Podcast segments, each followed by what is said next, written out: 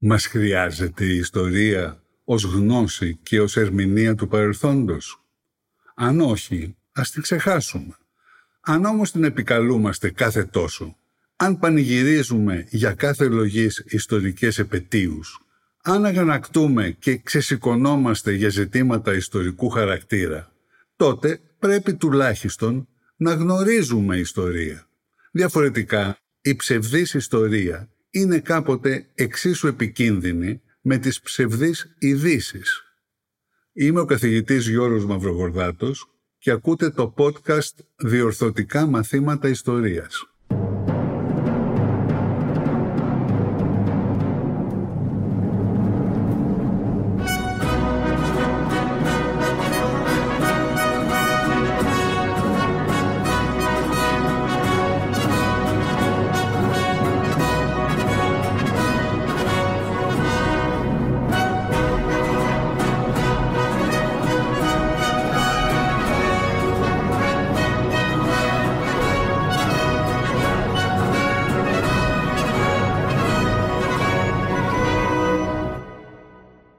Στο προηγούμενο επεισόδιο είδαμε ότι η κληρονομική βασιλεία υπήρξε το πιο συνηθισμένο πολίτευμα στην παγκόσμια ιστορία. Υπό διάφορες ονομασίες.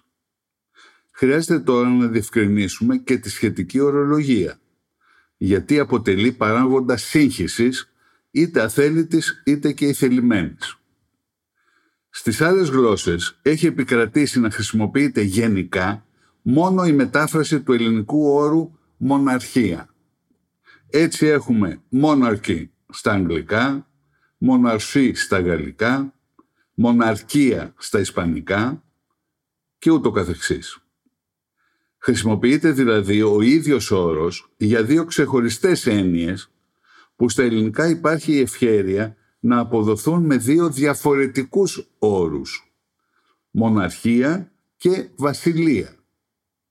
Τι συνέπεια έχει αυτή η διαφορά μεταξύ των ελληνικών και των ξένων γλωσσών; Στα ελληνικά υπάρχει η δυνατότητα να γίνει λόγος και για βασιλευόμενη δημοκρατία. Ενώ στις ξένες γλώσσες το ίδιο ακριβώς κοινοβουλευτικό πολίτευμα, ίδιο και απαράλλακτο, το ονομάζουν αναγκαστικά συνταγματική μοναρχία. Constitutional Monarchy. Αλλά για μας συνταγματική μοναρχία σημαίνει κάτι άλλο, διαφορετικό από βασιλευόμενη δημοκρατία. Είναι το πολίτευμα που καθιέρωσε το Σύνταγμα του 1844 και ίσχυσε μέχρι την έξωση του Όθωνα το 1862. Έτσι λοιπόν εξηγείται γιατί ενώ το Ηνωμένο Βασίλειο είναι βασιλευόμενη δημοκρατία, μετά το θάνατο της Ελισάβετ της Δευτέρας έγινε κατά κόρον λόγο στη χώρα μας για μοναρχία. Από άκρητη μηχανιστική απόδοση των αγγλικών εκφράσεων που άκουγαν ή διάβαζαν οι δημοσιογράφοι μας ή άλλοι σχολιαστές. Με αφορμή τον θάνατο του δικού μας τελευταίου βασιλέα Κωνσταντίνου του Δευτέρου έγινε πάλι αναφορά σε μοναρχία και μοναρχικούς. Η βασιλεία είναι βέβαια ένα είδος μοναρχίας, αλλά δεν είναι το μόνο. Σύμφωνα με την κλασική κατάταξη των πολιτευμάτων από τον Αριστοτέλη, η βασιλεία είναι η ορθή μοναρχία. Ορθή μοναρχία.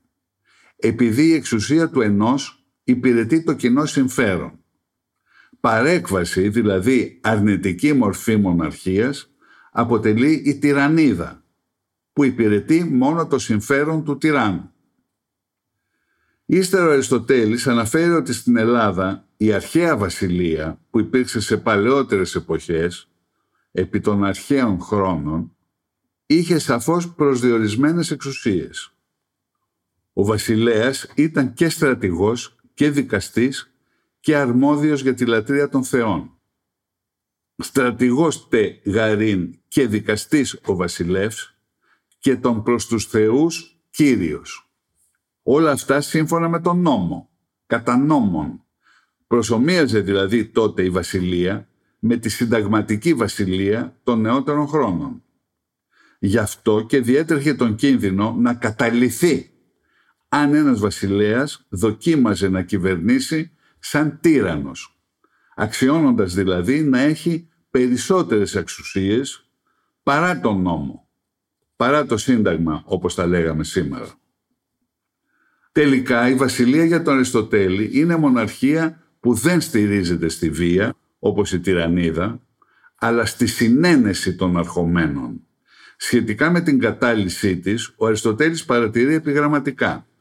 Αν δεν θέλουν οι αρχόμενοι, πάβει αμέσως να υπάρχει βασιλέας. Μη βουλωμένον γάρ, ευθύς ούκ έστε βασιλεύς. Με άλλα λόγια, εξαφανίζεται η βασιλεία μόλις χάσει την νομιμοποίησή της. Μόλις πάψει να αναγνωρίζεται και να γίνεται ανεπιφύλακτα δεκτή ως η μόνη νόμιμη εξουσία. Αυτά για την ελληνική αρχαιότητα και τις σχετικές αναλύσεις του Αριστοτέλη. Στη σύγχρονη εποχή, τη θέση της αρχαίας τυραννίδας έχουν πάρει ποικίλες δικτατορίες. Στο μέτρο που είναι προσωπικές, αποτελούν ασφαλώς παρεκβάσεις της μοναρχίας, δηλαδή αρνητικές μορφές μοναρχίας, με την ορολογία του Αριστοτέλη. Αλλά η διάκριση μεταξύ βασιλείας και μοναρχίας μας είναι απαραίτητη και για να παρακολουθήσουμε την ιστορική διαδρομή της βασιλείας στη Δυτική Ευρώπη. Εντελώς σχηματικά, η βασιλεία στις περισσότερες χώρες ακολούθησε από τον Μεσαίωνα μια νομοτελειακή δυναμική διαρκούς ισχυροποίησης από διαδοχικούς ηγεμόνες που φιλοδόξησαν να γίνουν βασιλείς ανεξάρτητοι και κυρίαρχοι. Αυτοί οι βασιλιάδες όχι μόνο μεγάλωσαν την επικράτειά τους με κατακτητικούς πολέμους και με συνοικέσια, αλλά και συνέτριψαν την αυτονομία και την αντίσταση φεουδαρχών, περιφερειών, πόλεων και άλλων θεσμών όπως κατεξοχήν η Εκκλησία. Χρειάστηκαν γι' αυτό αλλεπάλληλοι εμφύλιοι πόλεμοι. Τελικό αποτέλεσμα ήταν η επιβολή και εμπέδωση της απόλυτης μοναρχίας σε έναν ενοποιημένο γεωγραφικό χώρο. Εμβληματική της απόλυτης μοναρχίας είναι η φράση που αποδίδεται στον κορυφαίο εκπρόσωπό της, τον βασιλέα Λουδοβίκο 14ο της Γαλλίας. «Λετά σε μουά». Το κράτος είναι εγώ. Ίσως τότερα, εγώ είμαι το κράτος. Αντιφατική υπήρξε στη συνέχεια η σύζευξη της απόλυτης μοναρχίας με τον διαφωτισμό. Πρόκειται για το φαινόμενο του 18ου αιώνα που ονομάστηκε πεφωτισμένη δεσποτεία ή απλούστερα φωτισμένη δεσποτεία. Ενσαρκώθηκε κατεξοχήν από μονάρχες όπως ο Φρυδερίκος ο δεύτερος της Προσίας που έγραψε μάλιστα και σχετικό δοκίμιο ο Ιωσήφ ο δεύτερος της Αυστρίας, ο Κάρολος ο τρίτος της Ισπανίας. Αυτοί οι απόλυτοι μονάρχες ασπάστηκαν επιλεκτικά ιδέες του διαφωτισμού και εφάρμοσαν αντίστοιχες μεταρρυθμίσεις, ιδίως στην εκπαίδευση και τη διοίκηση, χωρίς όμως να θίξουν τις βάσεις της δικής τους απόλυτης και ανεξέλεγκτης μοναρχικής εξουσίας για την επιβολή και την εμπέδωση της απόλυτης μοναρχίας είχαν χρειαστεί εμφύλοι πόλεμοι. Εμφύλοι πόλεμοι χρειάστηκαν ύστερα για τον περιορισμό της ή και για την κατάργηση της ίδιας της βασιλείας. Προηγήθηκαν οι Άγγλοι. Υπάρχει εδώ μια ηρωνία. Με αφορμή τις εκδηλώσεις μετά τον θάνατο της Ελισάβετ της Δευτέρας, οι Άγγλοι θεωρήθηκαν με κάποια συγκατάβαση από ξένους παρατηρητές, υποταγμένοι και προσκολλημένοι στη Βασιλεία. Όμως οι Άγγλοι ήσαν οι πρώτοι που έκαναν την επανάστασή τους έναν αιώνα και πλέον πριν από τους Αμερικανούς και ύστερα τους Γάλλους.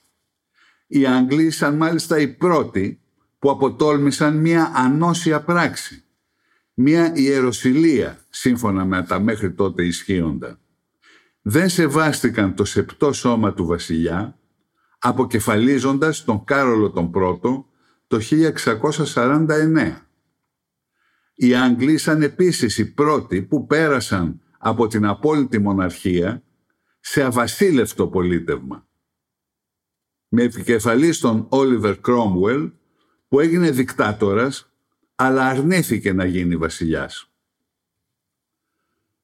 Μετά την παλινόρθωση της βασιλείας στην Αγγλία και την προμήθεια νέας δυναστείας από τη Γερμανία, εισαγωγή δηλαδή νέας δυναστείας από τη Γερμανία, δρομολογήθηκε η σταδιακή αλλά ακαταμάχητη πλέον ανάπτυξη και ολοκλήρωση του κοινοβουλευτικού συστήματος. Σύμφωνα με αυτό, η εξουσία ασκείται μόνο από την υπεύθυνη κυβέρνηση, που έχει την εμπιστοσύνη κοινοβουλίου εκλεγμένο από τον κυρίαρχο λαό. Ο βασιλέας βασιλεύει, αλλά δεν κυβερνά. Σύμφωνα με την κλασική διατύπωση του πιο έγκυρου σχετικού συγγράμματος από το 1867, ο βασιλέας έχει τρία μόνο δικαιώματα. Να συμβουλεύει την κυβέρνηση, να την εθαρρύνει, αν συμφωνεί με κάτι, και να την προειδοποιεί, δηλαδή απλώς να την αποθαρρύνει, αν δεν συμφωνεί. Από τις διακριτικές του ευχέρειες μπορεί σε κάποιες περιστάσεις να γίνει κρίσιμη η διάλυση της Βουλής και η προκήρυξη πρόωρων εκλογών. Έγινε έτσι η Αγγλία και κατ' επέκταση το Ηνωμένο Βασίλειο όχι μόνο η μητέρα της κοινοβουλευτικής δημοκρατίας, αλλά και το αρχέτυπο ή πρότυπο της βασιλευόμενης κοινοβουλευτικής δημοκρατίας. Είναι λοιπόν λάθος στα ελληνικά να ονομάζουμε μοναρχικούς όσους είναι απλώς βασιλόφρονες, δηλαδή προτιμούν βασιλέα ως αρχηγό του κράτους ή ανώτατο άρχοντα, αντί για ερετό πρόεδρο δημοκρατίας. Μπορεί κάποιος κάλλιστα να είναι βασιλόφρον, αλλά αντιμοναρχικός. Παράδειγμα, ο Ελευθέρος Βενιζέλος και όσοι τον ακολουθούσαν το 1915-1920, όπως θα δούμε σε επόμενο επεισόδιο. Στην Ελλάδα του 20ου αιώνα υπήρξαν ελάχιστοι αυτοί που αξίζει να ονομαστούν αληθινοί μοναρχικοί. Βασιλόφρονες όμως υπήρξαν σχεδόν οι πάντες μέχρι το 1920. Ωστόσο, η αντιβασιλική προπαγάνδα σκόπιμα και συστηματικά δαιμονοποίησε έκτοτε τη βασιλεία και τους υποστηρικτές της κάνοντας λόγο για μοναρχία και μοναρχικούς. Κάποτε μάλιστα και για μοναρχοφασίστες. Εντελώς αντίστροφα, όσοι προτιμούν αβασίλευτο πολίτευμα, αυτοπροβλήθηκαν ως δημοκρατικοί, σε εισαγωγικά, εκμεταλλευόμενοι την αμφισημία του όρου δημοκρατία. Στο ζήτημα αυτό η κατάσταση με την ορολογία παρουσιάζεται ακριβώς αντίστροφη από εκείνη που αφορά τη βασιλεία. Στα ελληνικά έχουμε μία λέξη, ενώ οι άλλες γλώσσες έχουν δύο. Στα νέα ελληνικά η λέξη δημοκρατία έχει δύο εντελώς διακριτές σημασίες. Το αβασίλευτο πολίτευμα που δεν έχει κληρονομικό ανώτατο άρχοντα και το δημοκρατικό πολίτευμα που στηρίζεται στη λαϊκή κυριαρχία. Στις ξένες γλώσσες υπάρχει η δυνατότητα αυτά τα δύο πολιτεύματα να αναφέρονται με δύο διαφορετικούς όρους. Ως republic από τα λατινικά το αβασίλευτο και ως democracy από τα ελληνικά το δημοκρατικό. Στην Ελλάδα ο όρος πολιτεία δυστυχώς δεν επικράτησε να σημαίνει το αβασίλευτο κράτος. Όπως είπε Καποδίστρια, ελληνική πολιτεία ονομάστηκε αρχικά η Αβασίλευτη Δημοκρατία το 1924 και κυβερνήτης ο Παύλος Κουντουριώτης. Αλλά μετονομάστηκαν δύο μήνες αργότερα σε Ελληνική Δημοκρατία και Πρόεδρο της Δημοκρατίας αντίστοιχα. Η ονομασία Ελληνική Πολιτεία απονομιμοποιήθηκε οριστικά όταν υιοθετήθηκε το 1941 από την κατοχική κυβέρνηση Τσολάκογλου. Μας έμεινε λοιπόν η αμφισημία των όρων δημοκρατία και δημοκρατικός. Ως δημοκρατικοί μπορεί κάλλιστα να παρουσιάζονται και οι θειασότες δικτατορίας, αρκεί μόνο να είναι αντίθετη με τον βασιλικό θεσμό. Άλλωστε, σήμερα είναι αβασίλευτες δημοκρατίες, republics, οι πιο στιγνές δικτατορίες. Αυτό εξορισμού αποκλείεται στα βασίλεια που είναι βασιλευόμενες δημοκρατίες, με τις οποίες θα ασχοληθούμε στο επόμενο επεισόδιο.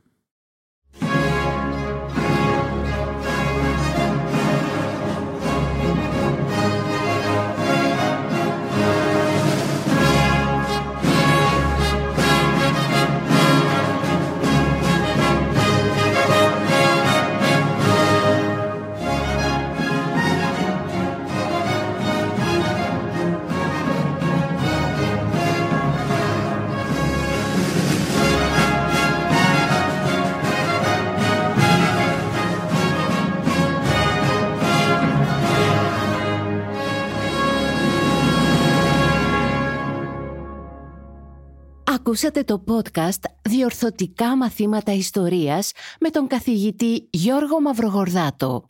Θα τα ξαναπούμε την επόμενη εβδομάδα.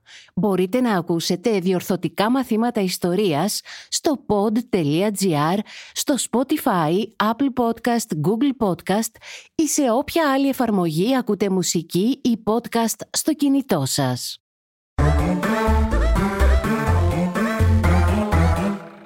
Pod.gr. Το καλό να ακούγεται.